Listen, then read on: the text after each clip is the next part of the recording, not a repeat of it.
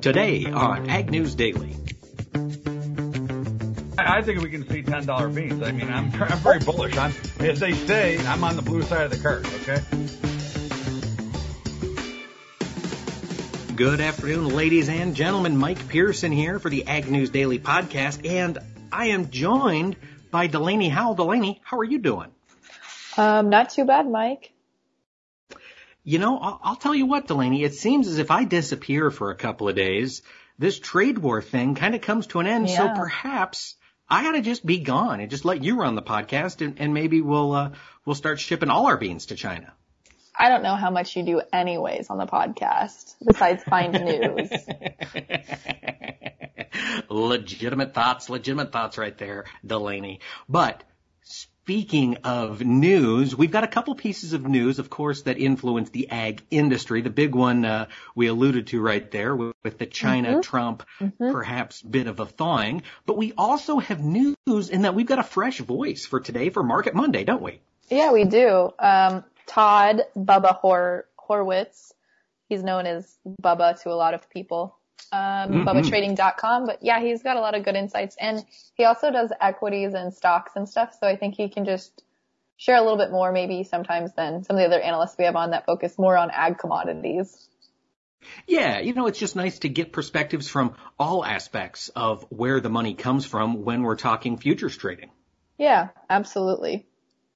So listeners, stay tuned. We'll get chatting with Bubba here in just a little bit. But before we do that, Delaney, do you want to kick us off with the big headline news story for the day? I would love to. I'm sure folks, if you're listening to the podcast and this is the first time you're hearing this news, you probably live under a rock. But No, we appreciate them. And if they turn to us as their sole source of news, Delaney, then they are smarter than the average bear. okay, well, I'm but they sure probably that, saw the soybean rally Yeah. today. I'm sure most people by now know about Saturday night's meeting between President Trump and President Xi that resulted in a couple of different things. And the biggest of that is that President Xi pledged to buy, quote, a substantial amount of ag products moving forward. So here are some of the details that maybe you may or not have, may or may not have heard or seen yet if you just glazed over this piece of news. Um, basically they've got 90 days here moving forward to figure things out. Um, they've had some meetings apparently already talking about getting rid of the tariffs and uh, Larry Kudlow made an announcement this morning that he expects China to drop those retaliatory tariffs on ag commodities very soon in order to boost those imports as expected. And I think, where was I reading this at this morning? I can't remember, but it was like 1.2 trillion dollars, I believe, is what the uh, trade would see, what we would see in trade if China really does do what they say they're going to do and drop tariffs and increase um, increase purchases, etc. I tell you think- what, even if even if American ag only sees half of that, if we see six hundred billion dollars coming into the pockets of growers who have just or are trying to wrap up an incredibly brutal harvest season, hey, that is great news. Yes. So I guess that uh, 1.2 trillion dollars was provided by Treasury Secretary Steve Mnuchin. He apparently released that number on Monday to CNBC, and I guess basically he calculated it as you know, this is what we've been losing out on and this is what we could anticipate to see. So, uh, we didn't see a joint trade conference or a joint press conference after the uh, meeting on Saturday night because they were trying to be respectful since, um, first or senior President Bush passed away, I believe Friday evening. So they didn't make a big trade announcement or a big, you know, press conference be- because they were being respectful about that, but definitely. Oh, that makes sense. Yeah. I wondered why we hadn't heard more. Yep. That is absolutely why. Gotcha. Well, that so we hope that they are going to come out with a big conference and unveil this all publicly, or are they just going to keep dripping facts out to I- us? Does it sound like? I don't know. I, I think dripping facts out, unfortunately. Well, or fortunately, if we can get a drip, drip, drip of bullish news in here to the markets, that might be the best thing that uh, that could happen. Mm-hmm. And I guess going off of that too, President Trump also agreed to not put another round of tariffs on the Chinese um, in December, or I mean in January. So. There we go, folks. We've got a little bit of a detente to throw back to a Cold War phrase that yeah, we haven't had to use in quite a while. The trade war, I hope I am eating all of my words on the trade war going on forever. I hope I am so wrong and this thing is coming to an end very shortly. Me too. Mm-hmm.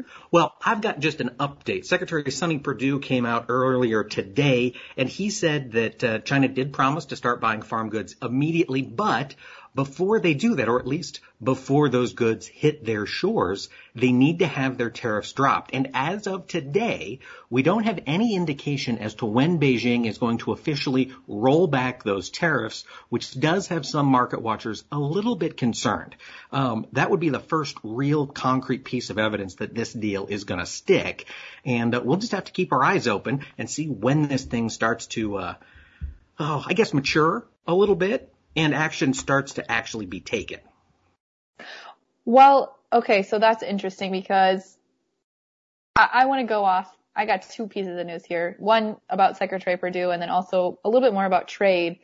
Um, Mike, I don't know if you saw this today, but President Trump also threatened on Saturday to pull the U.S. out of the USMCA deal, even after he just signed it Friday morning. Hmm, I hadn't seen that. What's his reasoning there? So he said, I will be formally terminating NAFTA shortly. Um, basically, if Congress doesn't come together and approve the current USMCA deal. Okay, which makes sense. That's his kind mm-hmm. of his piece of leverage with an incoming Democratic Congress. Yeah, so I guess there's been a lot of rumors trickling around DC that um, the Democrats want to shake it up and change some things in there. However, President Trump does have the power to pull out of the USMCA agreement and then also the current 24 year old NAFTA that's in place currently. But basically he has to give a six month notice that he'll be terminating that agreement to Congress. So I think, yeah, yes. I think he's kind of using it as a scare tactic at this current point in time. But. Well, yeah. You know, and it's interesting. I read an article that uh, dairy farmers in Canada are really pushing Prime Minister Trudeau to not sign the USMCA or to back out of it mm-hmm. because of the, uh, you know, the dairy mm, compromises that were reached right. to come to that agreement. But I, I was listening to a, a, fantastic podcast, and I don't like to send our listeners to other podcasts, but I'm going to let you folks in on a secret here. There is a great one, and it's I come to this from a very pro free market type of perspective. Mm-hmm. I don't think that's a shock to our listeners. But there's a podcast called The Trade Guys. And um, the trade guys are two guys in DC. One of them used to be on the uh, special counsel for trade for, I believe it was George Bush Sr., who just passed away. Mm-hmm. And the other guy is an attorney who specializes in trade. And they got talking about the political implications of pulling out of NAFTA, what happens now that the House is, is switching to Democratic hands. And they, they were the ones who kind of put the bug in my ear that, mm. you know, we know the Democrats aren't really going to be thrilled with signing a deal that President Trump's negotiated. They don't care for President Trump. So Trump is going to pull out of NAFTA and then their options are pass the USMCA or have zero free trade agreements with right. North America. Yep. And that's the strong arm tactic that I think it sounds like we'll be seeing here in the next couple of months. I, yeah, it's going to be interesting to see if he really does that or not. Well, and he'll have to pull out eventually because mm-hmm. we're going to put this new deal in place and we can't have two, so we have to pull out a one to get into the other, uh, which sounds like a really dirty euphemism, actually. nice. That's great. Yeah. Yeah, it sounds like we're talking about, uh, artificial no, insemination or something. Talk. Yeah. Okay. Let's just uh, not tread into that subject. We like to keep a clean rating here, Mike, on the Active Daily podcast. True. True. Yeah. Young listeners, earmuffs earmuffs. oh um, so gosh. The other piece of news I wanted to share, uh, because you and I were talking about it a little bit before we started recording today's podcast, and that's kind of where the farm bill sits. So a quick update there. Um, Secretary Perdue said on Monday that he recommended to President Trump that he go ahead and just sign the new farm bill in even though it doesn't tighten work requirements for the SNAP program. And so the House and Senate have not, of course, accepted final legislation. We're waiting for the CBO office to release the budget numbers. And uh, so then Congress will vote on it. We're not expected to see them put it to a vote until as early as next week. And what was the, there was one other thing I wanted to share about it now. I'm trying to think what it was. Oh, the text. The final text of the Farm Bill is, is expected to come out tomorrow or Wednesday. So we'll see for sure what gets put into the new Farm Bill and what changes we're going to see. But I think CRP ground is almost 100% confirmed that we're going to see an increase in acreage there. Hmm. Interesting. Which I suppose is going to be beneficial to growers who are dealing with these, you know, down prices and we need to pull mm-hmm. some acreage out of production. I just, you know, my feelings on CRP. I know. We don't need to get into that.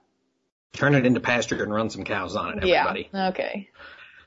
Um, I've got just one other piece that I thought was kind of interesting. You know, we talk a lot about the futures markets, futures and options, especially as they relate to the ag futures, but there are futures and options for darn near everything, including the most heavily traded commodity, which is of course crude oil. And crude oil has seen an incredible wave of selling. We've talked about this. We'll talk about it in a little bit more detail with Bubba here for our hashtag Market Monday segment.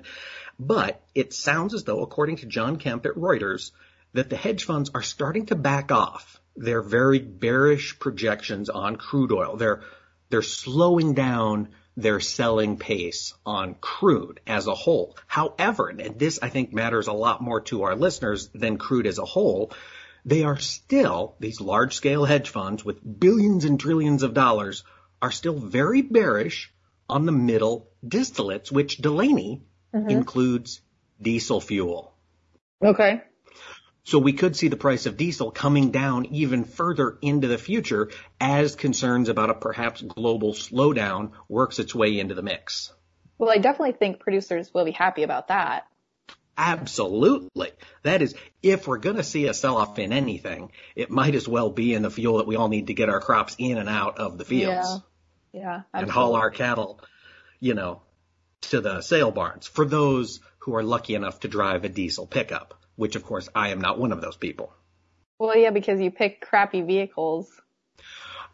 I don't pick crappy vehicles. I pick the absolute best vehicles I can afford, Delaney. It just happens oh. that I can only afford crap. Nice. Yeah. Yeah. Listeners, we are taking donations. You can mail us cash. yeah. Yeah, absolutely. Because the uh, the Lincoln doesn't have a gooseneck hitch on it, and I do need mm. a new truck. So uh, so I am absolutely for sale. That's nice. Yeah. Well, Delaney, do you have any other news for us before we jump into our Market Monday segment? I do have two other quick pieces of news here. So even with the announcements coming out of the G20 summit this weekend, we're still expecting to see a second round of market facilitation program payments to help ease some of the pain that producers have been feeling. We're expected to see that drop this week. And I think there'll be some changes made, but I don't know what those are yet. Okay, so more of a wait and see game there. Yep, yep, for sure. And then the other piece of news I wanted to share was um, the USDA is forecasting lower incomes in 2018, which I don't think comes as a shock to anyone. Basically, the ERS program is projecting net farm income for 2018 to come in at $66.3 billion, which is down about $9.1 billion from 2017. And so when you count inflation into that mix, it actually equals a net decline of $10.8 billion or 14.1% from 2017. So hopefully they're taking stuff like that into account when they're creating that next round of MFP payments. Yes. And boy, remember folks, get in there, get into your FSA office, get your market facilitation program, these quote unquote, uh, what do we call it? Delaney the trade bailout. Mm-hmm. Right? Get yeah. your money, folks. Even if it's 25 bucks, go get your money. You've paid your taxes. That money's yours. Go get it. Yes. Well, with that, Delaney, the market's throwing around a little bit more money today, particularly on the grain side, less so on the livestock side. But what do you say? Should we jump into it? Let's do it, Mike. Let's do it. And folks, our markets are brought to us by our great friends at the Zaner Group. Remember, we are in a volatile period. Having a marketing plan can help you sleep at night. Give our friends at Zaner a shout. They'll help you put one in place and stick to it. You can reach them at 312-277-0050 or you can visit them on the web at zaner.com. As I mentioned, green on the screen in the grain, starting with the corn market. December corn up four and three quarter cents, closed at 371 and a quarter. The March up four and a quarter to close at 382 even. Looking at soybeans, they were the big winner on the day, although they did pull back quite a bit from their intraday highs, most of which were hit late last night. The January contract finished up 11 cents at 905 and three quarters. The March up 10 and a quarter to close at 917 and three quarters. In wheat, the December contract thinly traded unchanged on the day at 515 and three quarters. The March, however, was up five and uh, excuse me, five and a half cents at 521 and a quarter. Jumping over to the world of livestock, as I mentioned, we did see some weakness here in the meat trade. In live cattle, December was down a nickel at 116.8750. The February was down 32.50 to close at 120.17 and a half. In feeder cattle, the January contract was off 72 and a half cents at 144.50. The March down a dollar 40 on the day to close at 141.45. Mixed trade in lean hogs with the December contract up 15 cents at 58.02 and a half. The February down 65 cents to close at 66.90. And of course, we can't forget about our friends over in the dairy industry. Finally, a little bit of green on the screen. November was unchanged on the day in class 3 milk at 14.46, while the December was up 4 cents to close at 14.02. Without further ado, Delaney, let's get a word from our hashtag Market Monday sponsor before we kick it over to our buddy Bubba Horowitz. Hashtag Market Monday brought to us by our friends at Barber Cattle. Are you looking to buy or sell quality cattle? Make Barber Cattle your first call. Laura Barber of Barber Cattle and Sons of Kentucky can connect you with high quality cattle and they work nationwide. Call Laura at 859-229-7691. That number again, 859-229-7691. Get the best cattle with Barber.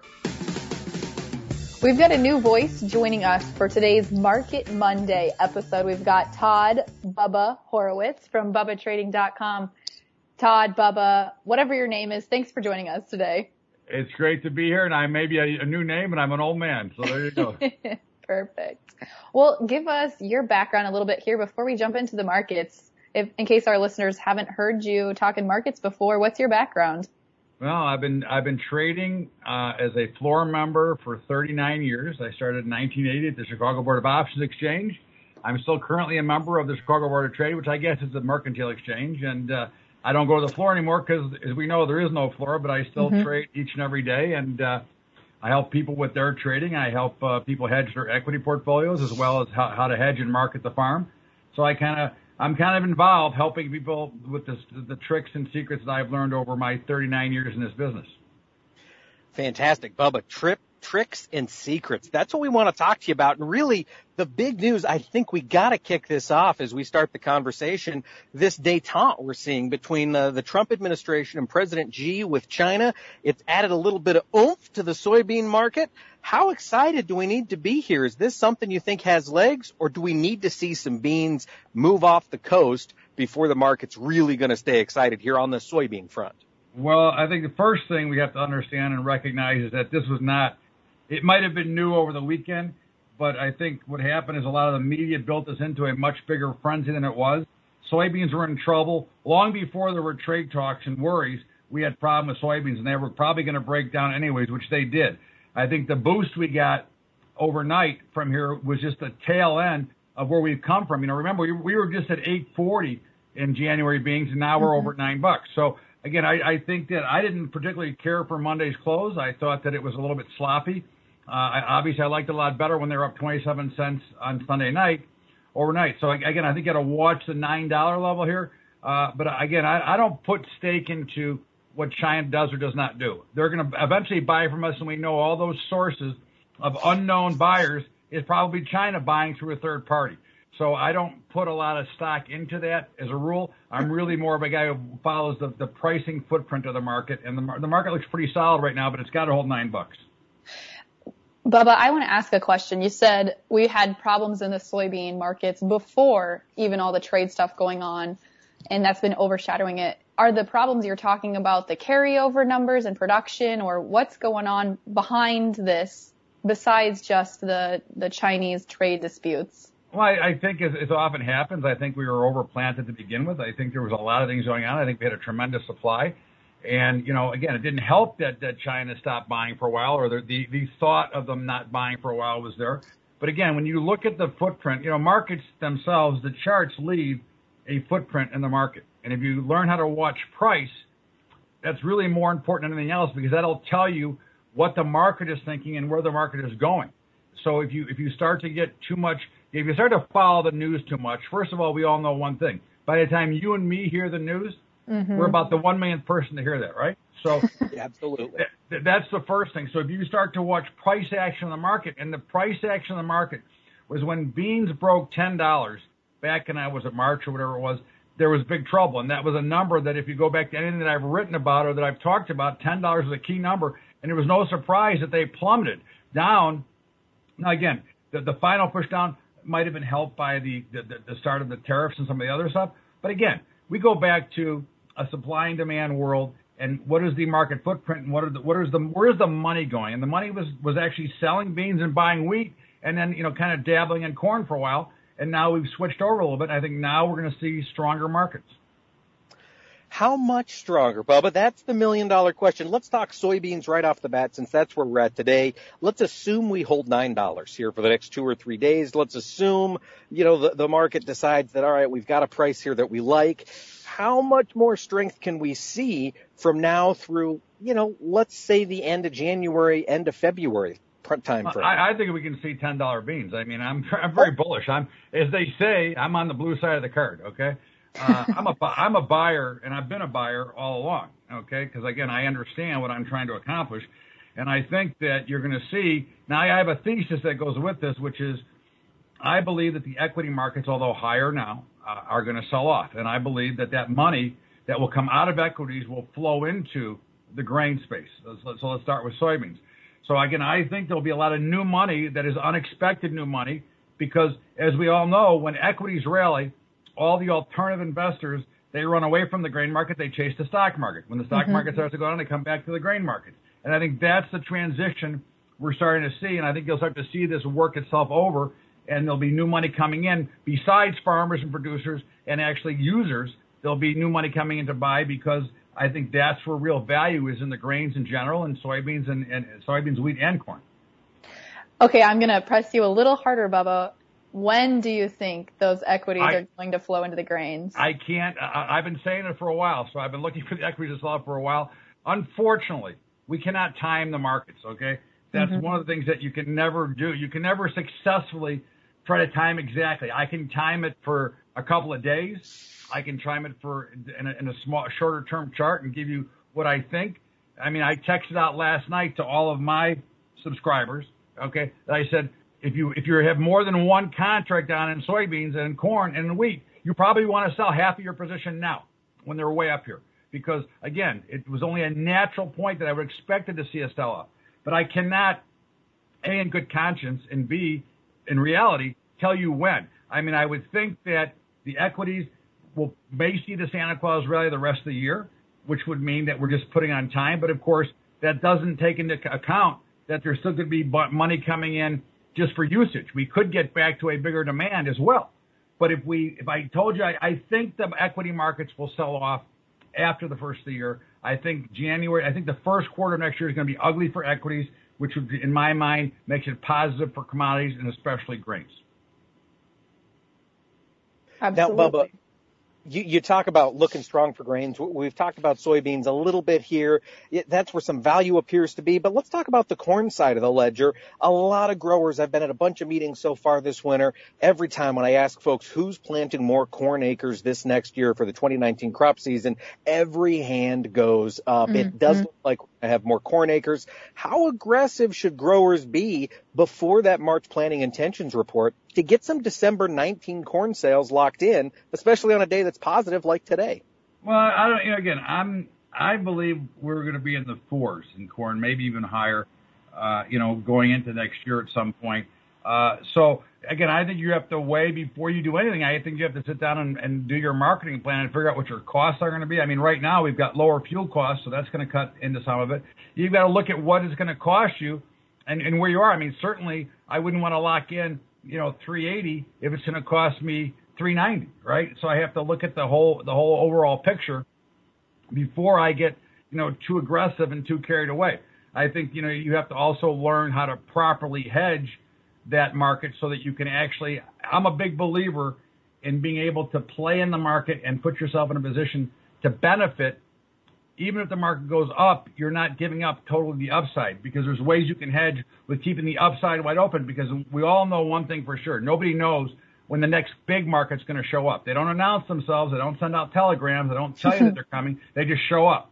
And, and, and of course, it could be for any number of reasons. So I think you have to just sit down and do your solid marketing plan and figure out what your costs are going to be. And are you going to hedge some of your fuel costs? What's your, what's your other costs? Because whatever your costs are, you got to add on a few percentages for things that are unknown that we forgot to add or the emergency that shows up. Absolutely. I want to pull it back big picture here for a second. Looking at the grain market specifically and even uh, the cotton market, especially today, got huge bumps. Bubba, were those all because of the trade and summit, G20 summit that happened over the weekend, or are there some other factors pushing up corn, wheat, and cotton? Well, I think that most of it was due to the jubilation of you know the announcement. Uh, mm-hmm. You know, I, I think you, you you know again you, you get these initial pops. You know, going into this, you know, a lot of people, a lot of the big funds were shorting and shorting and shorting. And I think one of the things I've said all along is that when you know everybody's selling around you and yet price won't break, that usually means that there's going to be a turnaround. I think this is what happened here. This looks like a little bit of a short squeeze again with with the late day failure, and it wasn't really a failure. Again, I don't want it to be depressing, that we we sold off. I mean, just we were unable to sustain and hold those much bigger gains, and most gains were cut by 50% throughout the day. So to me, that's a little bit concerning, and uh, it just means that I want to watch a little bit closer here. But I think most of it was due to just the overall jubilation. I mean, basically, you saw equities explode, oil explode, even gold. Now, why is mm-hmm. why is gold exploding on a day when equities are going up. If gold, now I don't believe that gold is a fair asset, but if, if you believe that it's a fair asset, why is it going towards its high and pressing against the top level? So I think this was more of an overall jubilation. I think over the next few days, we'll get a real solid footprint of if I'm right and this market's going to go higher, or if this was a one-time bump and we're going to go back and struggle and try to figure out how to get up to the next level. Now, I want to come back to something you mentioned there just a little bit ago about locking in your fuel costs. Bubba, if we see an equity sell-off, you know, sometime here in the next year, I would imagine that would imply even cheaper fuel costs. What's your read here on the crude oil market? Well, when it was 75, I said it was going to the high 40s. Okay, so we hit the high okay. 40s last week. I think that again, it's real crucial area here. I think we're stuck between, let's say, 50 and 55. If it cannot violate and get back over 55, I think it's going to probably test the high 30s next year. Uh, again, I can't time that and tell you exactly when, but I, I, I, believe crude's going significantly lower, uh, especially over a longer period of time. And I do not think, like everybody else says, that crude is a dramatic effect of the economy. I think that the perfect example you can look at is shale producers. That's where we actually have factual evidence of whether or not they're making money or not. Now they're still putting new rigs out, which means that even at 50 bucks a barrel, they're making money.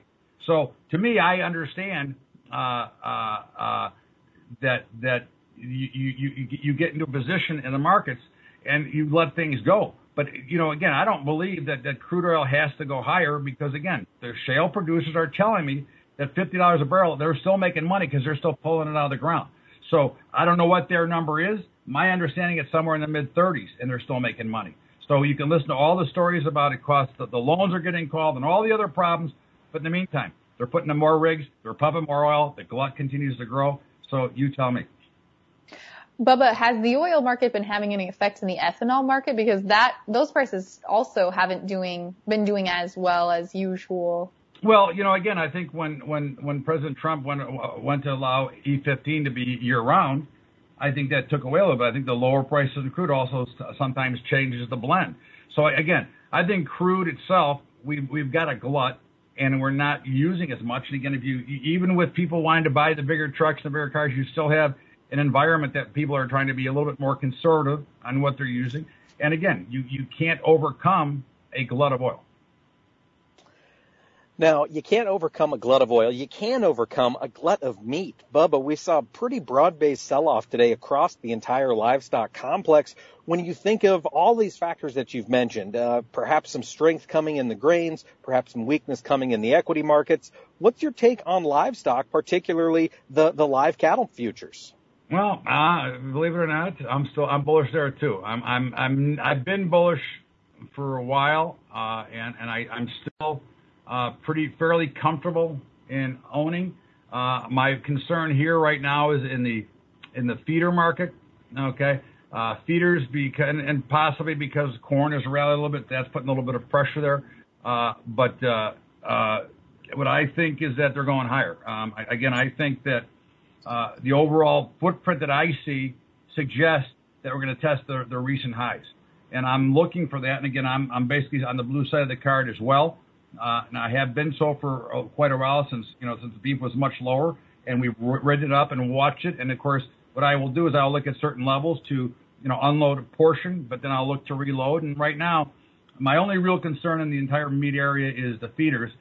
Fats, I'm I'm I'm a big fan of, and as long as they stay uh, right now February above 116, I'd be good to go. And and hogs, it was no surprise that we saw a sell off today in February you know, we'd rally just up to 70. So again, I think as long as they stay above 64, we're in really good shape. Well, Todd, if folks want to interact with you more or have questions about how they can subscribe to your commentary, where should they head? They can go to Bubba at BubbaTrading.com. I have a special section you can go down actually for farmers or anybody, but I have a special tab for the farming community because I do a lot of work. And as you know, I'm on uh, RFD and Market Rally Radio all the time. And of course, you can always just email me directly at bubba at bubbatrading.com, and I'll be happy to answer your question. And usually it takes me at least five minutes to get back to you. awesome. Well, thank you so much for breaking down the markets for us today. Thank you so much for having me. It was a pleasure. New insights, new advice. You can always count on the Ag News Daily podcast to bring you fresh voices here for Market Monday. Isn't that right, Delaney? Absolutely, Mike. And if people have other suggestions for fresh voices, fresh content, ideas, suggestions, comments, concerns, etc., you can find us on Facebook and on Twitter at Ag News Daily or on our new platform at the global at Global Ag Network on Facebook and Twitter or head to our new website globalagnetwork.com. With that, Mike, should we let the folks go? Let's let them go.